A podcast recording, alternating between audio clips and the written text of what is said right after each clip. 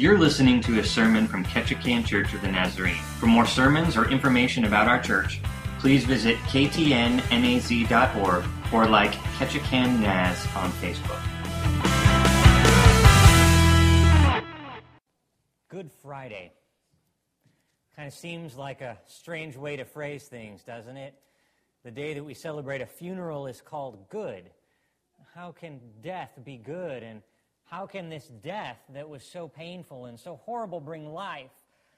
I wanted to take some time tonight to really come to grips with what happened on the cross roughly 2,000 years ago. It is horrible to go from Palm Sunday, the great entrance of our King into Jerusalem, and celebrating the day that he is King, to celebrating the day that he is a risen Savior, without celebrating the day that he died.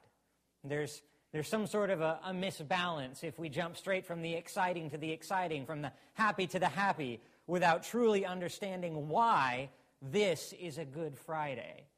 And so I wanted to start just by reading a portion of Scripture uh, from the Gospel of Matthew, which accounts um, the death of Jesus.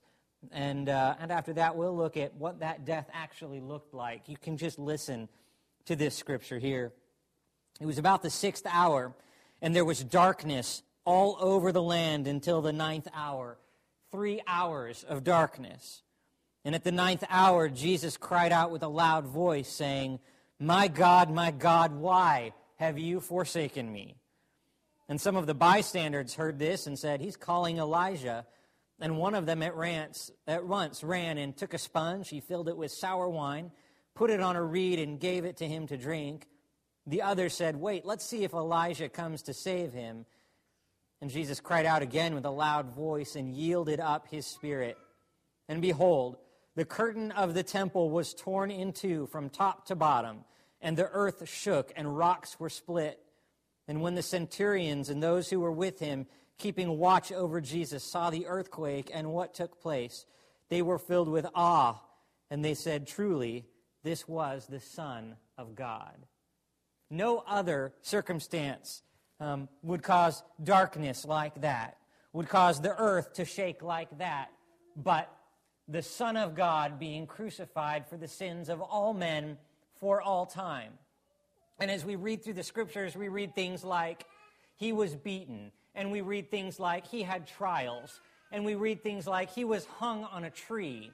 But do we really know what that means? Do we really wrestle with the suffering that Christ endured? Because the reason Good Friday is good is because we escaped something we deserved.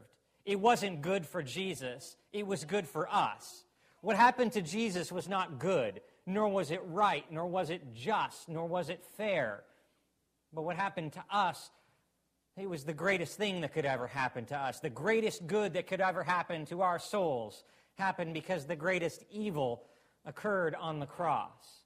So we really need to wrestle with what this God man, Christ Jesus, suffered for us because Sin is a separation from God. We know that from all of scriptures. In the beginning of the garden, when there was sin, there was a separation between man and God.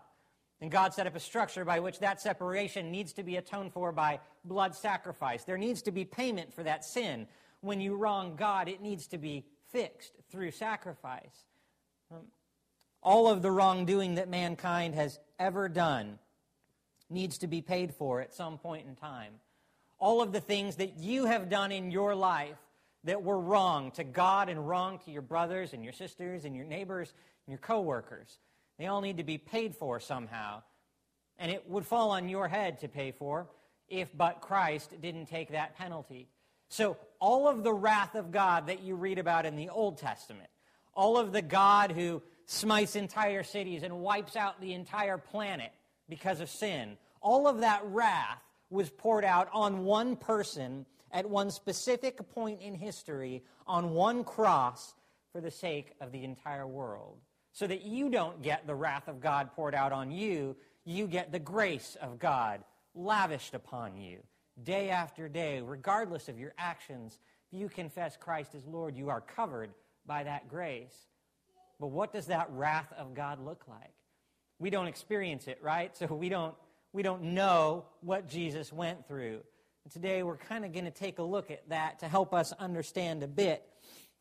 I'll back up the story just a little bit and we'll look at the science behind crucifixion because we need to know what the human body goes through, what Jesus suffered for us in our place. There were um, a moment in the Garden of Gethsemane. You're familiar with this. He went and he prayed, right? He asked three of his friends to stay awake and pray with him because he was about to be betrayed. He knew what was coming. He knew he would be betrayed, and he was scared. He was a man like you or I. He had flesh, he had nervousness. He didn't want to suffer for this, he didn't want to endure the pain. But he said, Not my will, but yours, God. So he's in the Garden of Gethsemane. And scripture says in Luke 22 44 that he was under so much stress as he was praying for this cup to pass that he sweated drops of blood. Um, there's a, a diagram up here of just the human skin the fat layer, the uh, sweat glands, and, and hair follicles, and the top layer of the skin.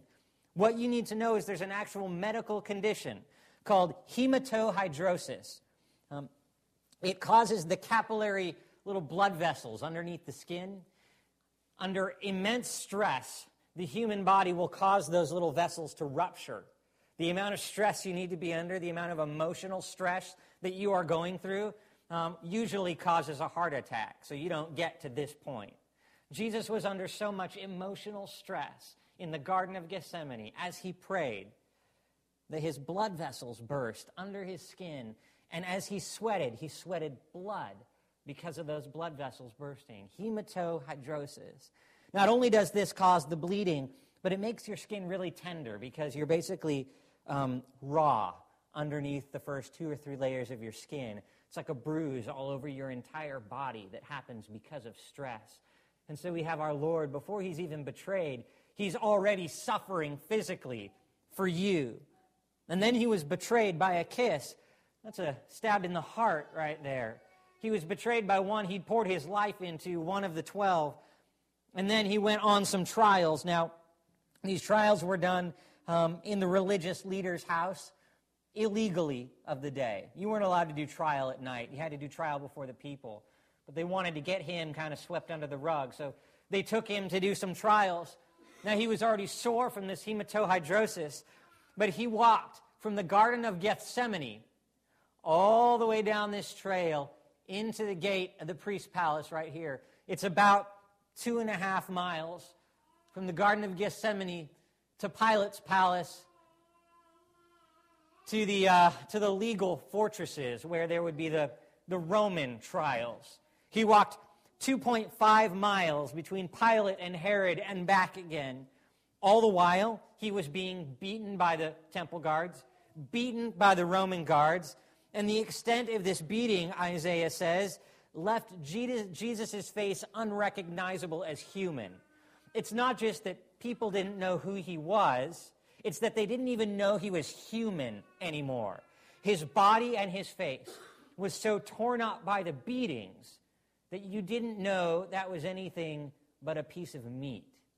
And this is before the flogging. He'd suffered from the hematohidrosis. He was weak and he was tender. He had been beaten mercilessly because they could. And then he was flogged in the Roman trial. They tied him to a post, his hands up high above his head. And they took what's called a cat of nine tails or a Roman whip. It's got a wooden handle and these leather fingers that come out in various lengths. We're talking six feet of leather strapping. And at the end of each of these leather straps are bits of bone, little metal balls of irregular shape and size. So as Jesus is tied with his hands up, the guy, the guard, stands there and whips back and flogs him. And those little pieces of bone and metal beads, they kind of like fishing hooks grab into the skin. And when they rip that whip away, it rips away not just pieces of flesh, it rips away strips off the back and the whips come into the side here and pull back this way. So you're literally exposing the bone. And as they flogged Jesus time and time again, historical records show that in the worst of these floggings, they would actually expose the bone and then whip again, and they'd rip rib cages out of these people, that organs would be exposed at this point. The amount of bleeding that is occurring at this point is substantial. The human body only has 3.5 liters, roughly a gallon, of blood in it. You can only have so much wound before you start to become weak, um, dizzy. Your heart starts to beat differently than it did before. Most people died during flogging before they made it to crucifixion. Most people suffered enough internal bruising, organs being ripped out, ribs being taken, that they died there while they were flogged, but not Jesus. Instead, after the flogging, they mocked him. They put a crown of thorns on his head and they put a robe of purple um, fabric on him.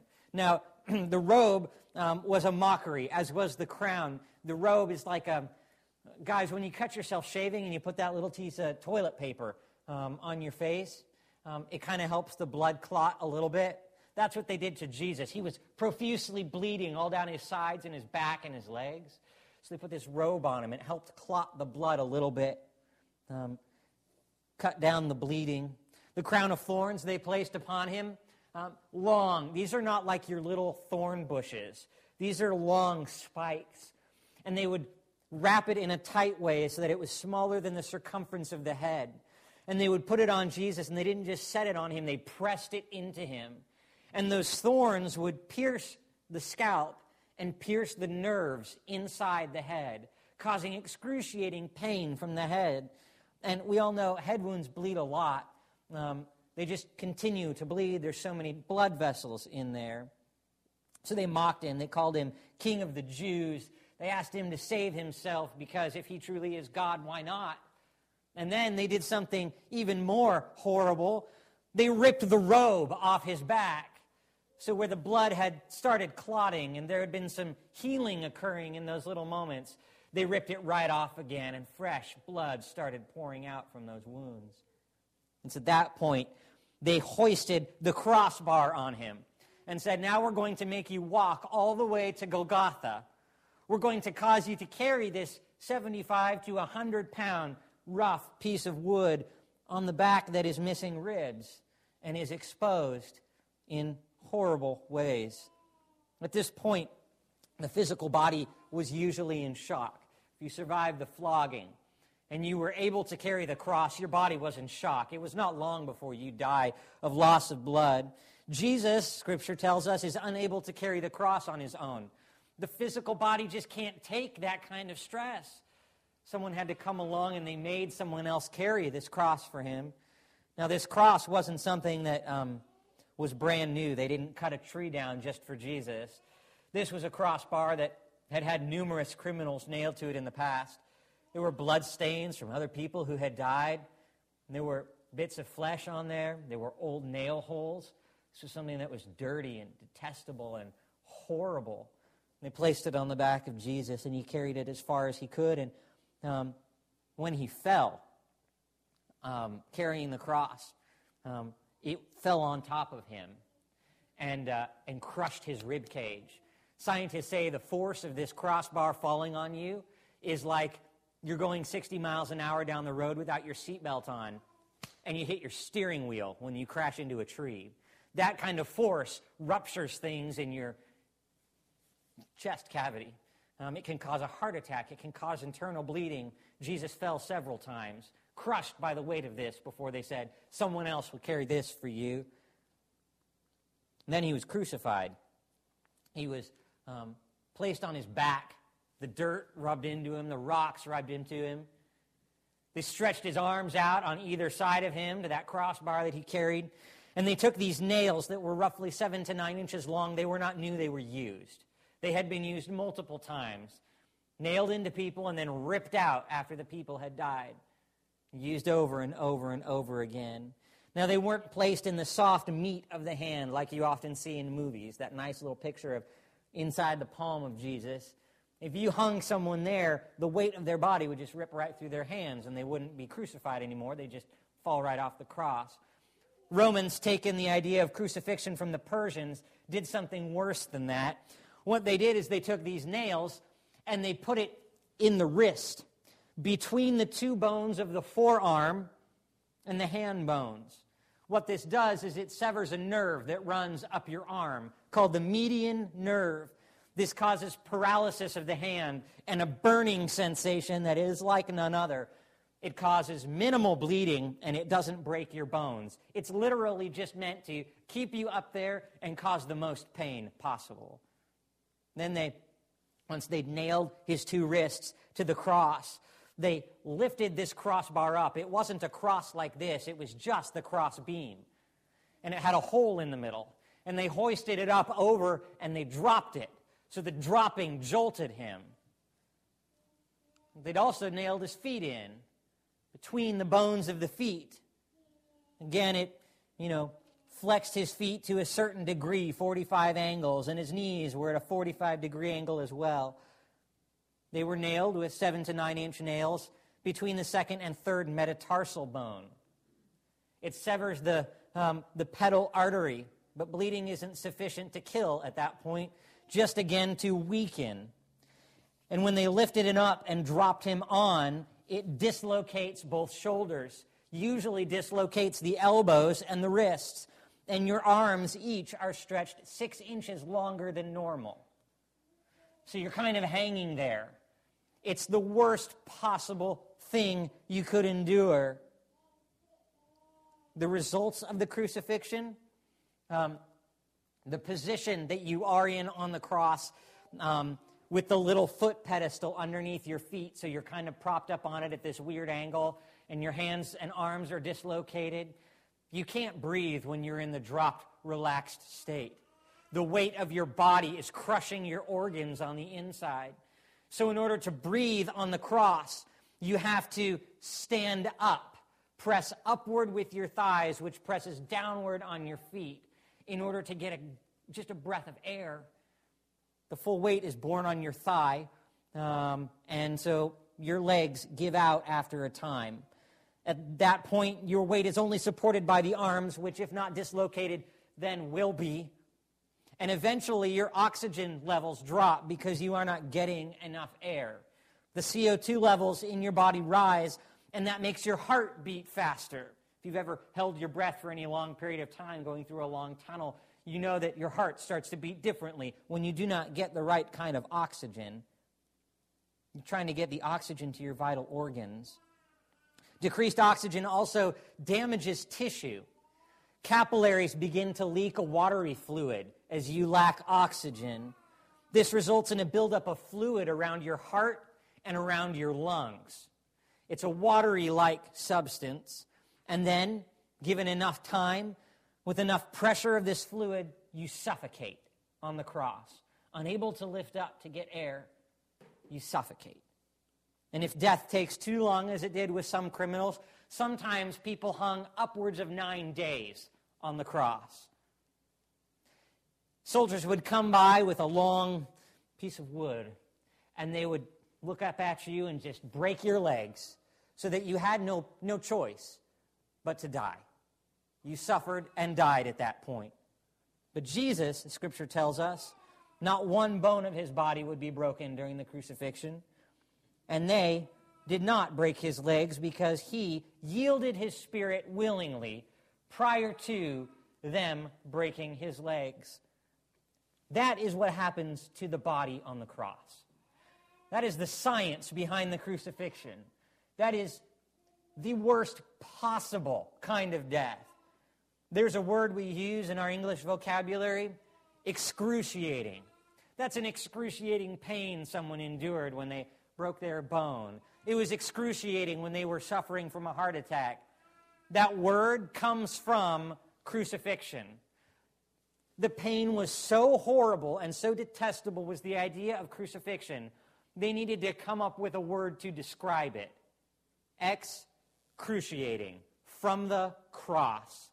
That's how that word was developed. When you use the term excruciating, you're literally saying, This pain is of the cross. It is too great for me to bear. That is excruciating. And that is what Jesus, the man, suffered for you in place of you for your sins that night. But not only did he suffer this physical torment. He said seven things from the cross, which give us an insight into the heart of God for us and the emotional turmoil that Jesus was going through because he didn't just suffer physically, he suffered emotionally on the cross for us as well. He said seven things on the cross Father, forgive them, for they do not know what they are doing.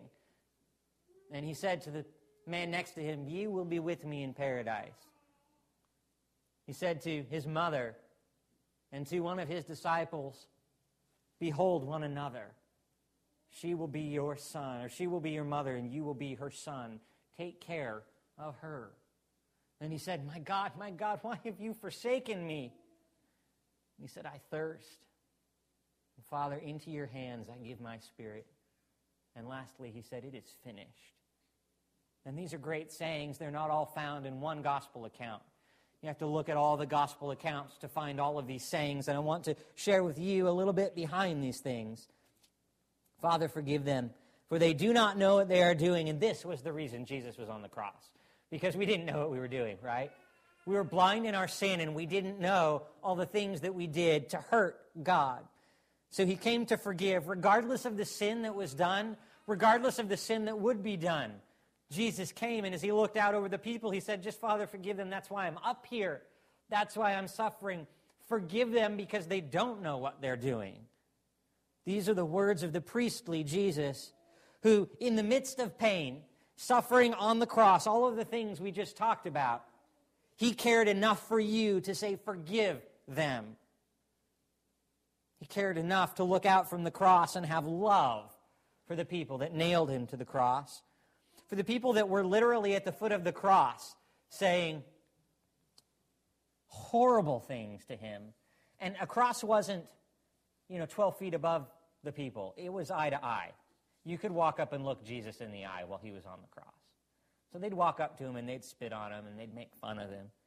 And all the while he says this Father, forgive them, for they know not what they do. And it says in Scripture, Greater love has no man than this, that he should lay his life down for another.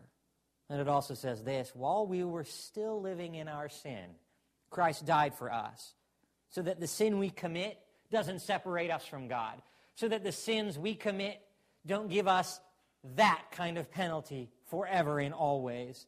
Jesus himself took that pain and he took the full wrath of God so that we wouldn't have to. And all the while he said, Forgive them. And then there were two criminals on either side of him. One cursed Jesus and said, If you're God, save yourself. You are no better than I am. We deserve this. The other man looked over at Jesus and said, I, I've got nothing but you. And Jesus turned to him and said, You'll be with me today in paradise. To the other, you will not be with Jesus in paradise on that day. What a hope that would be to be that man on the cross to hear, Today, you'll be with me in paradise. Not nine days from now. Today, you will be with me in paradise. That man had hope for life eternal. And this is the call to us. Are you the man on the left or the man on the right? Are you the man that despises Christ for what he's doing for you? Or are you the man that says, I need you Oh, I need you. Every hour, I need you. We either trust Jesus or we curse Jesus. And it needs to be said tonight that choosing not to trust Jesus, choosing to say, I'll wait, I'm not going to do it now, I'm not sure, is still a direction no. It's still in the negative. Not saying yes is saying no. Not loving and trusting in Him He's saying that his suffering wasn't enough for your sins, that you still have to pay the penalty somehow, that you have to purchase yourself back somehow, that you have to pay enough penance in your own actions. When in reality, God paid all the penance for you on that cross. He paid a high price so he could say, Father, forgive them. They don't know what they're doing. And then he said, Woman, behold your son, and son, behold your mother. There were all these laws that were given for mankind to live by. And Jesus kept them all perfectly. He was the fulfillment of the law, breaking not one of them. And even on the cross, he honored his father and mother. He honored his father by going to the cross because it was his father's will, not his own. And he honored his mother by saying, Listen, at this point in time, she was probably a widow. She needed someone to look after her because her eldest son was dying for the sins of the world. So he looked down and he said, Behold your mother. Mother, behold your son. This is your new family. Take care of one another. Even as he was dying, Jesus upheld the law and gave us an example to live by. When things are difficult, we can still follow God. And then he said this He looked up to heaven and he cried out, My God, my God, why have you forsaken me? And to be forsaken is to be abandoned, to be left alone with no help and no hope, and endure affliction with no comfort whatsoever. Then Jesus, as he suffered on the cross, struggling to breathe, he had to lift up every time he spoke. He lifted up and he cried out, My God, my God, why have you forsaken me? But he is God, right? Jesus is God became man. He is both man and God perfectly married together. How can God forsake himself? How can God turn his back on God? This is a question that is very difficult to answer. And on this side of heaven, I don't know if we can explain this one. All that we can say in faith is that Jesus willingly came to stay on that cross for our sins so that a point and time in history, God the Father turned his back on God the Son. God the Father ripped himself away from Jesus Christ. So much so that Jesus, who had walked with God, talked with God, prayed with God, received everything from God, suddenly was receiving nothing from God but wrath. Suddenly was receiving nothing from God but emptiness and no hope and no comfort for that time on the cross. And that's why he cried out, My God, my God, why have you forsaken me? Because he was forsaken. And this was simply a picture of what they did in Old Testament worship on the Day of Atonement, which is the day that Jesus died, the Old Testament priest would take a goat. He would lay his hands on the goat, and he would say a priestly prayer. And in that priestly prayer, he would say, All of the sins of all of the people of the nation of Israel are now upon this goat. And then they would take the goat and they would send it out of the camp of Israel and it would go away into the wilderness, never to be seen again. And then they would take another goat and they would sacrifice it on the altar to God, saying, God, let this be the covering for our sin, so that we might not be forsaken and abandoned as that goat is into the wilderness, but that we would be covered by your blood and received into your presence. And Jesus is that spotless lamb, and he is the one that sacrificed himself for the sins of all of the world, so that we would not be forsaken and abandoned. He would for a time. Scripture says this He himself bore our sins in his body on the tree, so that we might die to sin and live to righteousness. His wounds heal you. And in 2 Corinthians, for our sake, he made him to be sin who knew no sin, that in him we might become the righteousness of God. And this is why it's Good Friday in Isaiah. It was God's will to crush him, not you and that his life was the offering that was needed for your sins. And because a holy God cannot be in sin, when all of the sin of the world was heaped upon Jesus, the Father turned his back, forsaking him for a time, so that the penalty of all of our wrongdoings could be paid in full. Hebrews says, without the shedding of blood, there can be no forgiveness. So Jesus, willingly taking the weight of the sin of the world on himself, was abandoned so we would never be abandoned. By his blood we are made clean, and by his grace we receive forgiveness. And his words, My God, my God, why have you forsaken me? Are simultaneously filled with the most suffering ever and the most sweetness ever. Our sin was so great that God had to abandon his son and let him die for them but it's in his abandonment that we are found, that we are made whole. Prior to his death, he said this I thirst. Can you imagine? If any of you ever bled profusely enough to be dehydrated? When you donate blood, they ask you to drink a lot of water. Um, I personally have been to the point in life where I've internally bled to the point that I questioned survival. I got very, very, very, very thirsty. Because blood was coming out, liquid was leaving. I needed water. Jesus on the cross cried out, I thirst. And it's mentioned only briefly in Scripture, and we look over this as just Jesus was thirsty. Yes, he was thirsty. Well, what happened here was quite probably one of the most detestable moments on the cross, in my opinion. All of it was detestable, but this is something we don't know about culturally because we don't live back in that day. Um, scripture says they gave him something called sour wine on a stick, sponge dipped in sour wine, lifted to his mouth. And they took this um, and shoved it in his mouth. And more often than not, we stop there and we think, well, that's nice. Someone gave him something to drink because he was thirsty. Um, but in reality, um, this was not a moment of respect. This was something of um, humiliation once again. Because what you need to know about this time in history is there wasn't running water, really. There wasn't plumbing. There wasn't toilet paper. So if you were rich enough, you went to a public bathhouse, and it was basically this big marble slab that had holes cut in it. And rich people didn't like to wipe themselves, and so they hired servants to have a stick with a sponge on it. And the servants would come after uh, the rich people had done what they do in the bathroom, and the servants would scrub them clean and put that stick and sponge in a bucket. Now, what they realized over time is that diseases were getting spread. So they started to put sour wine or vinegar as an antiseptic in the buckets. That smelled bad, so they put a little myrrh or, or something uh, sweet in there, an incense, so that it covered up the stink of that bucket.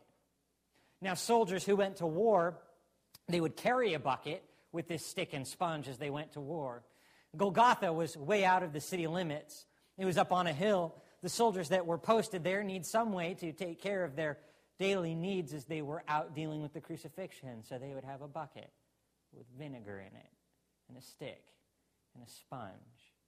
And so now when you read these things that say, I thirst, and you see that they took a stick with a sponge on it, and they put it in his mouth, that's so detestable.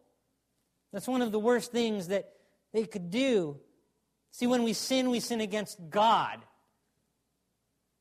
And that's why the psalmist says, Against you and you only, Lord, have I sinned.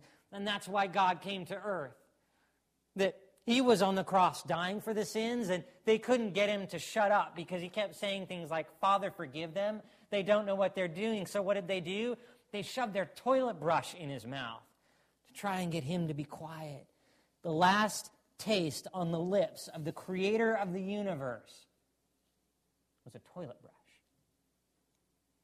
And then he said this having had enough, Father, into your hands I commit my spirit.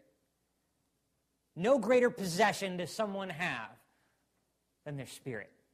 It's something very personal. It's yours. God gave it to you. We each get one. And Jesus, nearing his willing death, knows the time of suffering is closing. And he speaks aloud to the only one who can comfort him, even as he's separated from God. And Jesus quotes the words of David from Psalm 31. A psalm David wrote when his enemies were encamped around him, but David had done no wrong. They were wrongly accusing him. Jesus found his life and his identity shaped by the Old Testament scriptures, and his words chose that he showed he had submission to God. He trusted God with his life and with his death. His death was an abomination, evil at its worst. But Jesus yielded to this and willingly laid his life down. It needs to be said no one took Jesus' life. No one killed Jesus. No one forced him to go to the cross. He willingly, each step of the way, submitted to God's will. And no one took his life. He chose the moment of his last breath. He willingly gave his spirit to God. He not only trusted God with his life and with his ministry, but he trusted that God would deliver him from the death which he was about to enter into.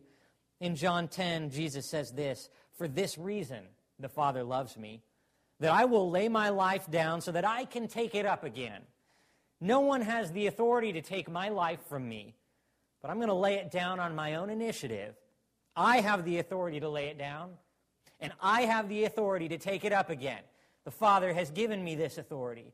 And so Jesus on the cross says, You all are sinning, but I have the authority to lay my life down for you, and I'm going to lay it down for you, even though you're sinning. And then the last thing that he said in John 19 30 it is finished. It is finished. All of the suffering, all of the pain, all of the humiliation, all of the years of ministry, all of the good times he'd spent with his disciples. In that moment, Jesus' death occurred. Now, this word, um, it is finished, is one word in the original language. It's the word tetelestai. This is such a powerful word. Again, it's something that we have to understand in the cultural context, like the stick and the sponge, so that we know what is really being said, what Jesus was really saying when he said it is finished. He said this, tetelestai. And this word had three meanings in this day. Three meanings in the day that Jesus walked the face of the planet. The first was a term that servants would use, to tetelestai. A master would give a servant a task. And so the servant would go and do that task, whatever it was, feed the donkeys or bring water in for the house at night. And when the servant had done all the master had asked of him, he would return to the master and he would simply say, Tetelestai, the task you gave me is complete. I fed the donkeys and I've brought the water in for the day. Tetelestai, the task is complete. The second way this term was used was a term of commerce when an individual owed a debt to another person, and that individual went to go pay the debt. He would pay it in full, and the one who received the full payment would say, Tetelestai, and stamp Tetelestai on the debt document saying, the debt you owed is paid in full. Tetelestai, the debt is paid in full. And the third way this term was used was a priestly term. Um, when the time of sacrifice yearly would come about and they would need that one spotless lamb, they would send multiple servants into the fields to find the lamb without blemish, the lamb without spot, the perfect lamb to give to God. And so, as all the shepherd boys are out looking for the lamb, the one who finds it would grab it by the legs and hoist it above their head and shout as loud as they could, Tetelestai, the spotless lamb, for the sacrifice is found. Tetelestai. And so Jesus, when he's on that cross, what he's saying to those around him is this, and they would have heard it as such Father, the task you have given to your servant is completed. I have done all that you have asked me to do in this earthly place, even unto the point of death. This sin debt that the people have racked up against you, Father, it's paid in full. I will pay it for them. I pay it with my blood. The debt is gone. Tetelestai, it's erased. And Father, I am that spotless lamb, and the sacrifice that once needed to be offered year after year after year is now permanent. Tetelestai, the spotless lamb, is found and raised above the people. Tetelestai. And now people enter into the new covenant through Jesus' blood the spotless lamb who was slain, to tetelestai. It is finished. And the veil was torn in two, and the earth shook, and the sky went dark, and those around him said, This was the Son of God. And that is Good Friday. It's Good Friday because we didn't endure any of that. We deserve every bit of that, and we get none of it. What we get is grace. What we get is love. What we get is hope. What we get is eternal life despite what we do. And what we're going to do now is we're going to praise God for that. We're going to worship God with all of our heart and with all of our soul and with all of our mind because He has said tetelestai, it is finished. And so as we are led in worship, what we're going to do is just open this time for prayer. The songs we'll play, we will sing, we will pray, we will do whatever we need to do to be right with God, but make no mistake. You've heard the gospel tonight that Jesus Christ paid the Jesus Christ paid the cost for your sins. You have a sin debt outstanding. It needs to be confessed to Christ. Tonight is the night that you can find relationship with Him. Not wrath, but love. Not separation, but welcome. Not past pain and suffering, but future hope, and glory. And you can do it all here at the foot of the cross. So I would say, as we worship, there's hammer and nails and red paper. I urge you to come, do something symbolic of what Christ did for you. Nail a little piece of red paper to the cross, symbolic of what Christ did for your sins. And then come and partake in the communion elements a simple bread and a simple cup in which Jesus said this before he was betrayed, he took a little bit of bread and he broke it. And he said to his disciples, This is the bread of the new covenant. This is my body, which will be broken for you. And they didn't get it, but we get it. His body, it was broken. Really broken for us. And then he took that cup and he said, Drink this. This is the cup of the new covenant, the Tetelestai covenant. Take this cup and drink because it's my blood that's been poured out for you that you can enter into this new covenant. Take this and remember what I did for you because every single drop of Jesus' blood poured out, all 3.5 liters, roughly one gallon of blood, none was left. When they pierced his side, water ran out. The last drops of blood, all of that pressure in his chest cavity, poured out for you. So as we worship, pray, come forward, receive the elements as the Lord would have. And I would say this if you have not yet trusted in Jesus Christ as your Lord and Savior, I will tell you something. This is the greatest thing you can ever do with your life. You will hear Tetelestai. It is finished. Your debt is paid. You have hope. You have joy. And I guarantee Easter will have a whole new meaning for you this year as you celebrate the resurrection of Jesus where he conquers death for all time, for all people, and gives us that everlasting hope. Let's worship.